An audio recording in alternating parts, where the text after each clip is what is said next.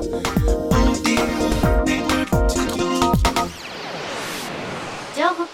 ディオニュース。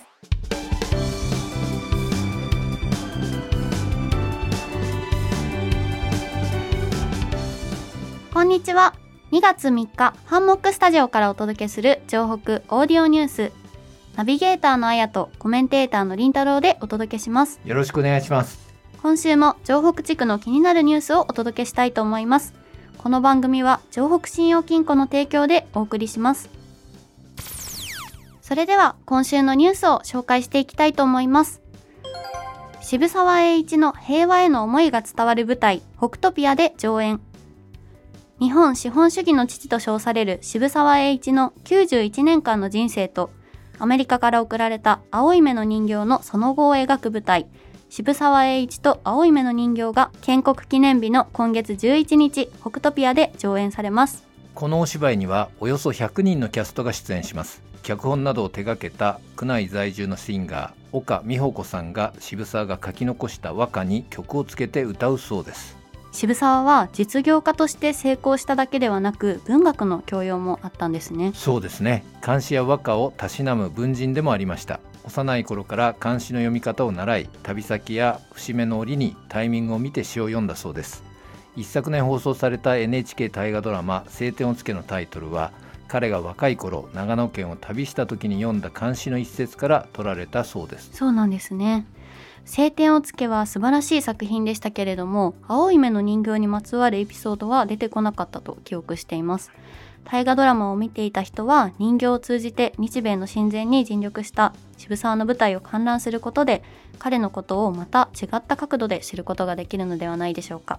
料金は前売りが大人4000円子供2000円当日券が大人4500円子供2500円北トピア1階のチケット売り場で販売中です。続いてのニュースはこちら。サンシャインの噴水広場に足湯を中心とした銭湯ワールドが出現。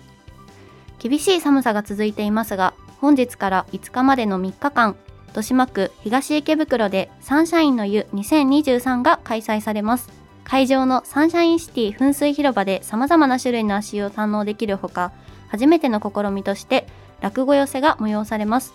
話し家は豊島区在住の三遊亭群馬さんで開始時刻は4日の13時と15時。観覧無料なのでお気軽に足を運んでみてはいかがでしょうか。足湯に浸かりながらの落語で身も心も温まりそうですよね。はい。今回のイベントでは足湯を使ってお風呂を楽しめるだけではなく近隣エリアの銭湯マップの展示や各種パンフレットが配布されるそうです。はい。この間とある銭湯の前を通ったら燃料費の高騰の影響でしょうか、節電中の張り紙が貼ってあったんですよね。経営は決して楽ではないと想像しますが豊島区内に銭湯は何軒くらい残っているんでしょうか豊島浴場組合に加入している銭湯は15軒ありまして最近リニューアルした銭湯は攻めの経営をしてるんですよね。なるほど。例えば西池袋の妙法湯は日本初となる軟水炭酸シルキー風呂を導入しました。また目白の五色湯は地方の湯島のような風情にリフォームをしたんです。都電荒川線甲信塚駅から徒歩1分のところにある巣鴨湯はサウナーが絶賛するほど設備が充実しているんです話を聞いているうちに豊島区の銭湯に行ってみたくなりました。現在開催中のサンシャインの湯では足湯を楽しんだ方を対象にオリジナルの手ぬぐいやサンシャイン水族館の招待券などが当たる抽選会が行われるそうです。情報収集を兼ねて私も足を運ぼうと思います。長くて暗いトンネルに迷い込んでしまったような毎日いつ終わるのかわからない先の見えない日々に不安が募りますよね。心配で心が折れそうな時があったとしても今までたくさんの困難を乗り越えてきたあなたならきっと大丈夫。輝く未来を信じて私たちと一緒に出口を探しに行きませんか？今できることから一歩ずつ。城北信用金庫です。3つ目のニュースです。足立区竹の塚に町の未来を考える拠点が誕生。昨年の3月に東武スカイツリーラインの踏切がなくなった足立区竹の塚。東西一体となったまちづくりが動き出している中足立区と UR 都市機構は1月19日竹の塚第3団地3号棟に地域のコミュニケーション拠点施設ミントポを開設しました。施設名のミントポはハープの一種であるミントの実場所や観点を意味するトポスのトポジティブやポッシブルのポそれぞれの頭文字に由来をしています。緑あふれる爽やかな場所で幅広い世代の住民が集まってワークショップをしたり一緒にまちづくりを考えたり地域情報を発信するそんな場所を目指しているようです。竹の塚エリアは駅周辺に公営住宅や UR 団地が連なるベッドタウンとして発展したんですよね、うんはい。地域住民の意見は様々と想像しますがコンセンサスを得られるのでしょうか、は